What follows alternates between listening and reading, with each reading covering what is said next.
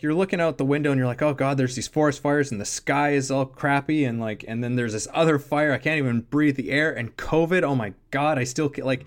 There's still all these things that are just have have kind of kiboshed a lot of our plans, a lot of the things that that you know we wanted to do, and it's so understandable for for this to just start eating away and eating away and, and something to just start building up and building up and building up.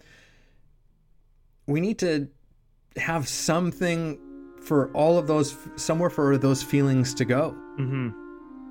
There I- needs to be some, there, we need to have something, whether, you know, and, and this is again the beauty of kind of the, the way of the artist. Like, artists find a way to channel this stuff into something creative. Mhm. and not everybody doesn't have to be through the arts but how can you do something? You can have a conversation with a friend much like the one that we're having right now. Yes.